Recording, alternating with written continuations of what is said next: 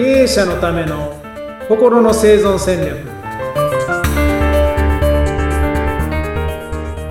エグゼクティブコーチの丹波光一です。よろしくお願いします。インタビュアーの戸井美優奈です。よろしくお願いいたします。さあ始まりました。経営者のための心の生存戦略。2回目ということで。さあ丹波さん1回目の収録終えていかがでしたか？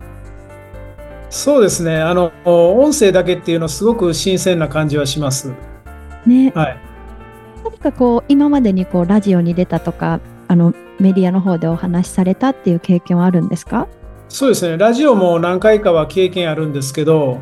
まあ最近ずっと講演でも講習でもあのプロジェクター使ってやるケース多多かったんで、もう全くのフリートークっていうのは、本当私生活以外なかったんで。はいそうですよねはい。確かに講演の方もそうやってプロジェクター使うんだったらあのリアルでたくさん人が集まってっていうところでされてるんですよね。はい、そうですね。ね、またこう新鮮な気持ちでちょっと何回かこう回を重ねるごとにこの音だけの状況にも慣れていただけるかなと思いますが、はいよりいいとこを引き出してください。かしこまりました。よろしくお願いいたしはい、ます。よろしくお願いします。はい。あの、前回ですね、こう、いろいろ、あの、丹波さんの経歴とか、あの、今の活動っていうのをお聞きしまして、まあ、エグゼクティブコーチっていうところで、まあ、もう、より、あの、経営者の心に寄り添って、あの、経営者の方がもっと、ね、この心に蓋しているものがさらにこう開花されて世界で羽ばたけるようにっていうのをこの丹波さんがお手伝いされるっていうふうにお伺いしたんですけれども、こう一言にこうメンタルとか、この心の部分っていうのって、なんかこう、とっつきにくいと言いますか、なんかこう、心の勉強っていうと、なんだろうって、ちょっと難しいなって思ってる部分が私の中であって、丹波さんの中でちょっとこう、どう捉えてるかっていうのとか、教えていただきたいですね。そうですね。あのまあ、メンタルっていうと、もうそこで、えー離職が7割あったりとか、やっぱりメンタルっていう言葉で、あのみんなね、あのん？って身構える人とか多いと思うんですけど、まあ、自分の場合は、えー最近はコーチングっていうふうに、えー伝えてるんですけど、ええ、あの、どうしても世界と比べると、このメンタルってやっぱ差はありますね。土壌の差もあるんですよ。うーん、はい。そうですね。なん、なんというか、メンタルのことって聞くと、うーん、ちょっとこう、病気とか、なんかこう、うつの人のためのっていう風なイメージがこうあったんですけれども、なんか、なんだろう、こう、病気でなければ別にやらなくていいじゃんっていうのが、なんとなくこう、日本人の中にあるなっていうのは、まあ、そうですね。あの、精神科行く人って、やっぱり何か問題あるから行くみたいな、まあ、メンタルもそれと一緒やろって思うかもしれないんですけど、もうそういう状態では、ちょっと、あのね、長引いたり手遅れな場合もあって、あの、調子のいい時期、強い時期から理解してやるほど、より強く、えー可能性も伸ばせるんで、あの、決してその弱い人向きではなく、逆に強い人ほど、えーやってほしいかなっていうのはあります。なるほど。それで、まあ、この番組タイトルにもあるように、この心の生存戦略っていうのでやられてるんですね。はい、そうです。ありがとうございます。あのまあ、なかなかこう全部ね、このエグゼクティブコーチとして、あの、提供されてるこの内容すべてここで話すわけにはいかないと思うんですけれども、まあ、あの、少しですね、あの、丹波さんの方で、あの、エグゼクティブコーチとして、このメンタルってこういうものだよとか、こういったことを教えてますよっていうのを少し、あの、お話しいただいてもいいですか？はい。あのーまあ、内容は本当人それぞれ対象者によっても全く変わるんで、まあ、これから、えーおいおいいろいろ伝えてはいきたいんですけど、まずね、あのーメンタルっていうのが、えーどういう歴史から始まったのかっていうのは今日はちょっとお伝えさせていただこうと思ってます。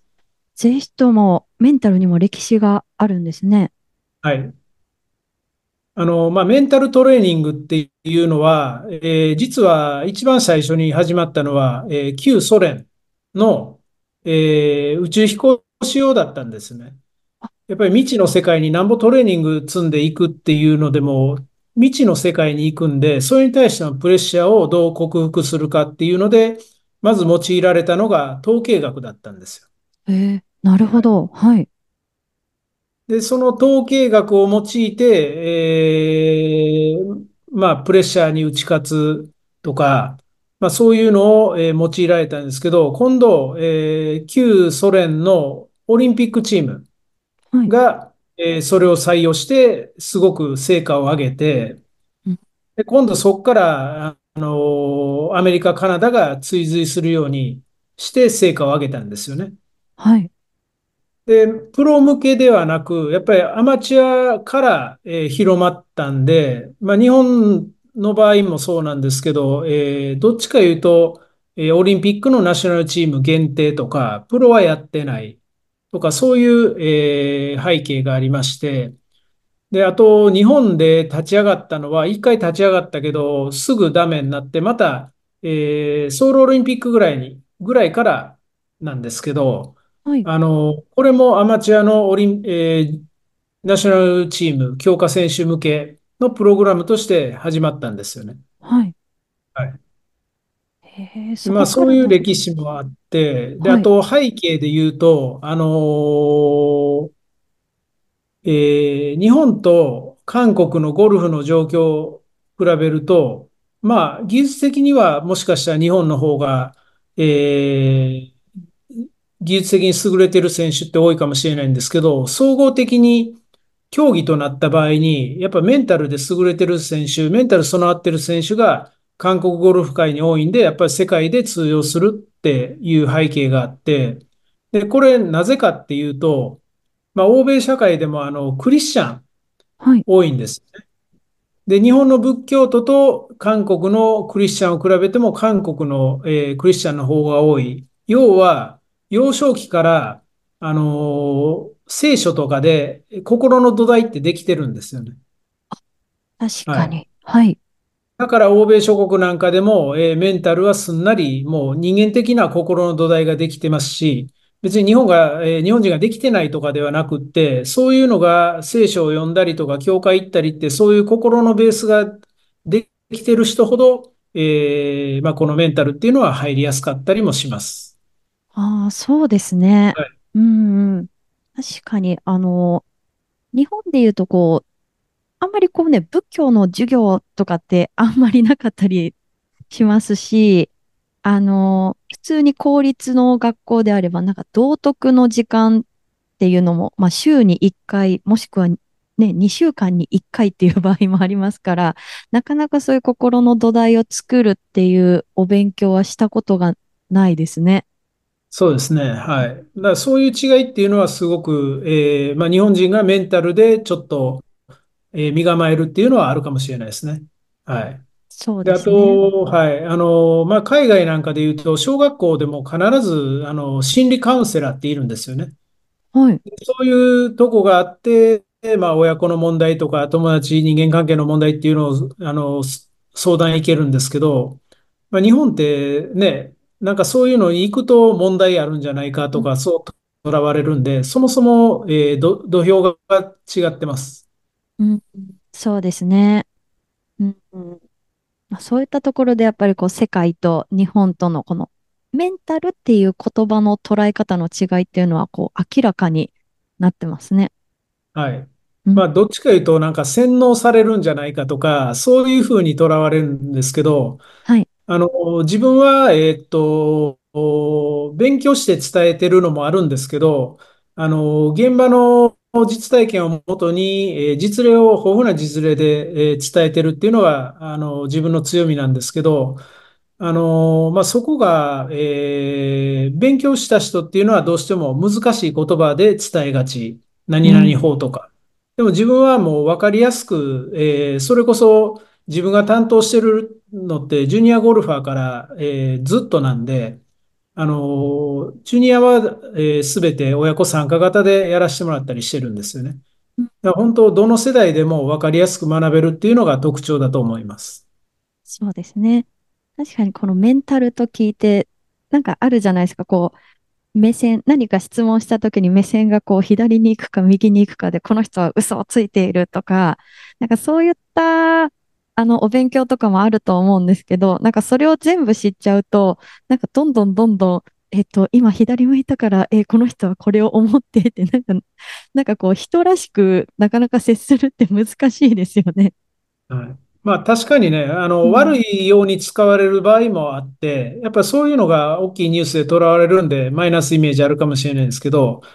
あの、要は弱い人間って思ってる人でも、えー心の操作方法を知れば強くなれるっていうのを知ってほしいですよね。うん